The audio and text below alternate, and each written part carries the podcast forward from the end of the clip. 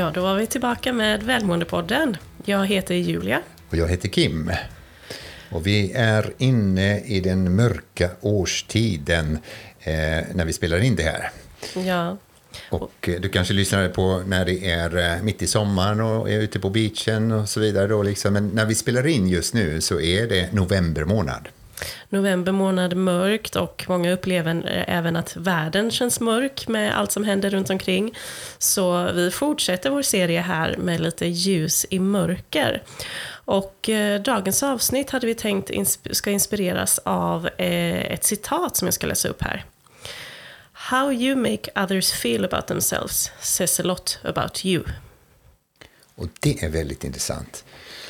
Verkligen rätt ofta när vi känner oss nere och det är dåliga, som många tycker att det är, nu är det dåliga tider. Det handlar om ja, ekonomin, oron för ekonomin, oron för alla krig som, som sker runt omkring oss. Eh, också kriminalitet och höstmörkret. När man fokuserar på andra människor eh, så påverkar det dig själv. Det blir en bumerangeffekt. Och det tänker vi inte alltid på. Rätt ofta är det när vi är nere så är det väldigt mycket fokus på oss själva och vårt mående och nu är jag inte så bra, det är inte min goda dag eller bra dag idag. Utan mm, när du börjar titta på dem runt omkring dig, det finns människor runt omkring dig som skulle behöva det, dig och att du lyser upp i deras mörker. Och som vi har sagt tidigare, det finns inte så mycket mörker i hela världen som kan täcka det minsta lilla ljuset. Mm. Och det, det, är väldigt eh, slagkraftigt det här att tänka på att hur du får andra att må och känna sig. Det säger väldigt mycket om vem du är. Och det är ju så att hur vi engagerar oss i våra känslor, det formar ju våra relationer, vår vardag, eh, men också vårt ledarskap, eh, vårt arbete. Det, känslorna har en stor roll i vårt liv och vi behöver lära oss att eh, inse vad känslorna faktiskt gör med oss och vad de gör för oss och hur vi kan använda våra känslor för att skapa eh, godhet runt omkring oss till andra människor. Och det klassiska är att eh, vi vill gärna boosta ut våra positiva känslor, de som känns härliga och goda, med de negativa känslorna, eller de jobbiga känslorna som vi brukar säga. För att vi nämner ju ofta det, liksom att det, det finns inte negativa känslor, utan det finns bara känslor. Vi upplever dem olika. Ibland så är det väldigt jobbigt och det är det som vi kallar ofta för negativa känslor. Men de jobbiga känslorna, de brukar vi försöka trycka ner och eh, packa trycka ner i någon liten ask eller sparka bort eller springa ifrån. Och det är ju inte alltid så bra. Nej, och om du eh, känner, men vad, vad är det egentligen som eh, eller hur vet jag om jag verkligen undviker jobbiga känslor? Eh, då kanske det är så att du känner igen dig i något av följande. Det kanske är att du aldrig tänker på det som är jobbigt, du låtsas att det jobbiga inte finns där. Eh, du förnekar att något är fel eller minimerar det och säger saker som att det är inget som påverkar mig. Eh, du dövar dina känslor, du tillåter dem inte. Kanske är det så att du fokuserar på fysisk smärta istället för den psykiska. Du håller dig borta från sociala sammanhang och du berättar inte för någon vad du faktiskt känner. Det här är klassiska punkter på vad det är som eh, kännetecknar en person som undviker jobbiga känslor. Så om du, om du verkligen tänker till, finns det några av de här delarna som eh, eh, stämmer överens med dig? Kanske inte alla, men några. Eller någon till och med. Vad, vad beror det på? Vad är det, vad är det som gör att du har svårt att möta det som är jobbigt? Det är väldigt intressant och eh, fundera på.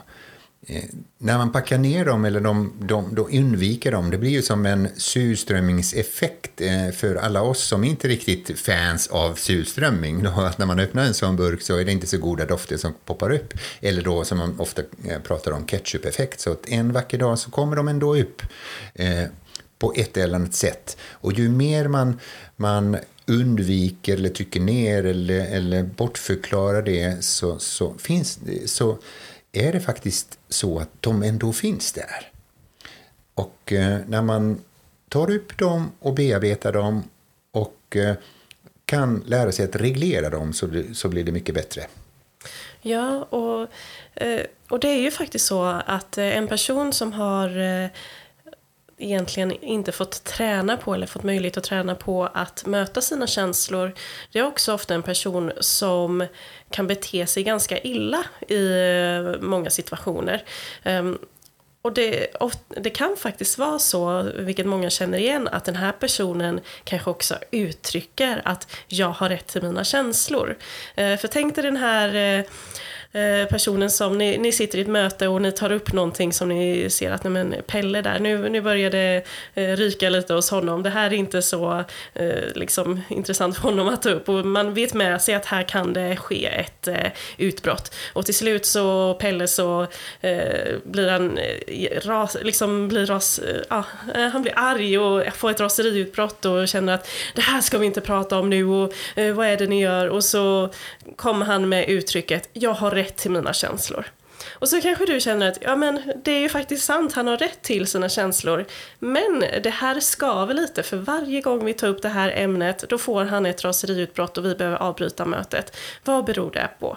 Jo, det är nämligen så att Pelle, visst han har rätt till sina känslor, men han har inte tagit sig tid att lära känna sina känslor och låter istället sina känslor eh, visas i ett beteende som inte är okej. Okay.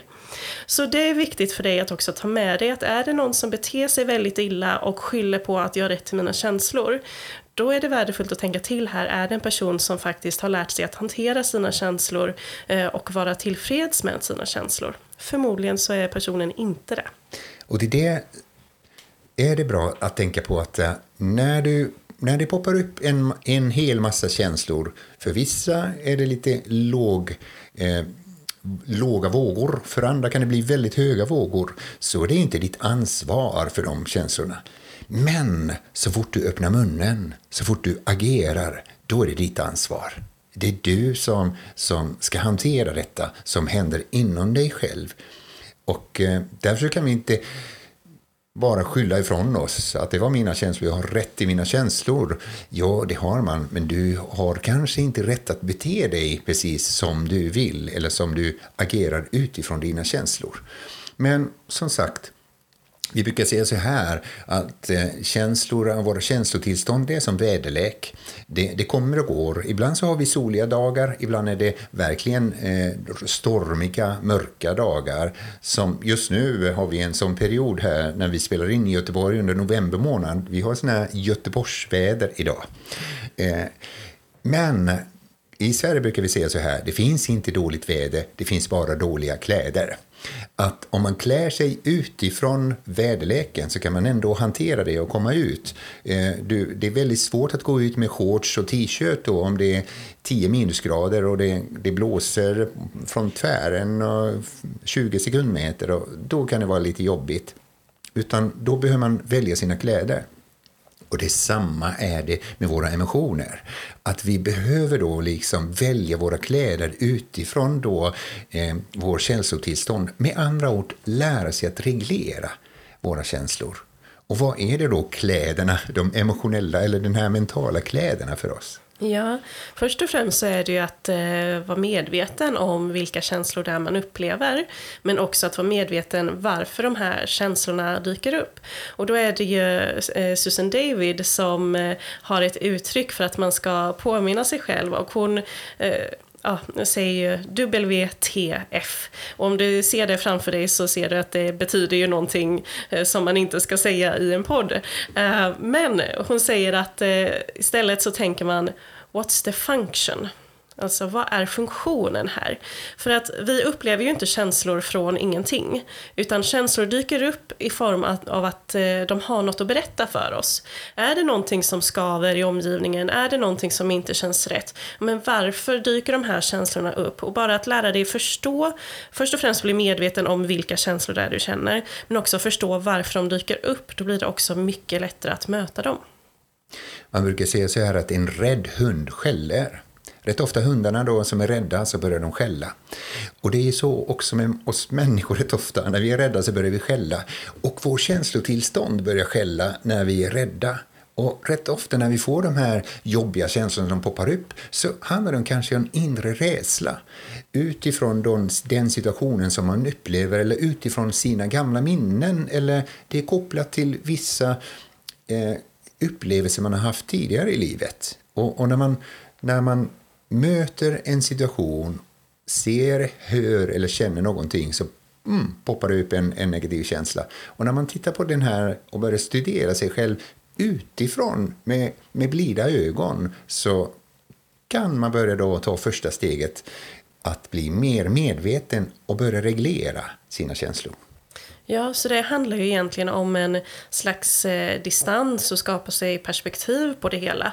Eh, och ett sätt att göra det på det är också att hur man använder orden kopplat till sina känslor. Och då brukar man säga så här att eh, istället för att du säger till dig själv att jag är ledsen så är rekommendationen att man ska tänka, istället säga så här, eh, jag har ledsamhet. Eller jag, jag, känner att jag är ledsen. Så att man på något sätt distanserar sig. Och detsamma med tankar, att eh, istället för att eh, eh säga att eh, jag eh, jag är, vad, ja, vad ska vi ha för exempel? Ja, men jag, jag är missbedömd här, eh, om det man har fått ett prov. Jag är missbedömd, det borde blivit bättre. Då är det bättre att säga så här, ja, men jag har tanken om att jag är missbedömd.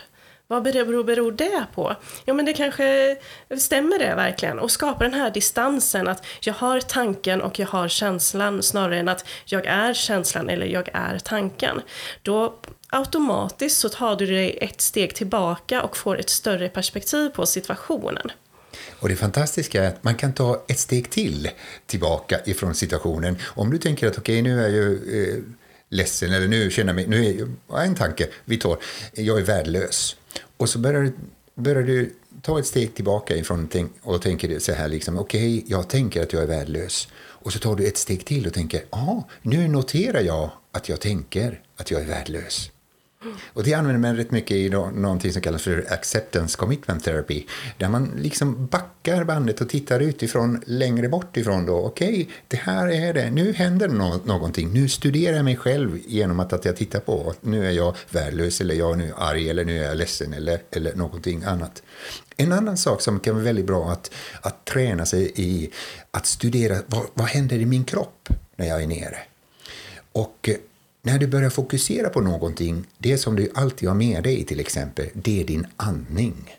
När, ni börjar fokusera, när vi har vissa känslotillstånd så börjar vi andas på ett annat sätt. Uppifrån, eh, högt upp i, i bröstkorgen och det är kortare andetag och så vidare. Att när du börjar fokusera på din andning och ta djupa, långa andetag och fokusera på det så märker du att det, det här eh, jobbiga börjar tonas ner lite grann. Och du du har lättare att ta de här ett eller två steg bort ifrån din känsla.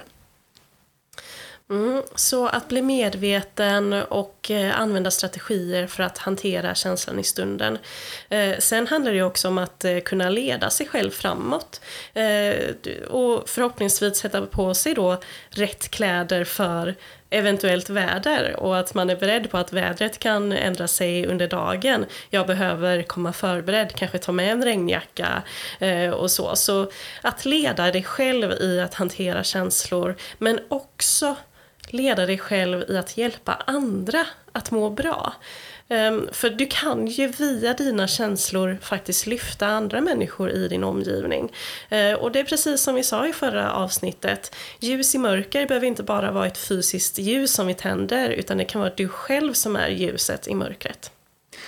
En av de orsakerna till att vi får de här jobbiga känslorna kan vara att vi har fokuserat på en tanke. Den här tanken har fött en känsla. Ibland så är det känslan som föder en tanke, men, men när tanken föder en känsla så, så om du lär dig att, att ifrågasätta dina tankar och eh, kanske använder bilder, affirmationer som det kallas då, eh, för dig själv. Då, att nu är jag en stålman och tar tag i det här. Eller nu är jag en, en, en en Wonder Woman eller, eller vad som helst.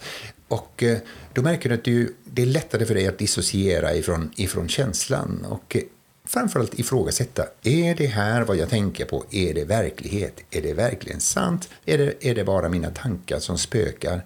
För att dina tankar är oftast automatiska. De flesta av dem är automatiska och de bara poppar upp. Och eh, när du identifierar och, och fokuserar på det, kanske det som skapade min känsla, så är det också en, en regnjacka eller, eller gummistövlar där för dig och då hjälper det dig. Och som sagt, som vi, som vi säger, det handlar inte om att trycka ner eller negligera utan identifiera och, och eh, verkligen tänka okej, okay, nu har jag de här känslorna.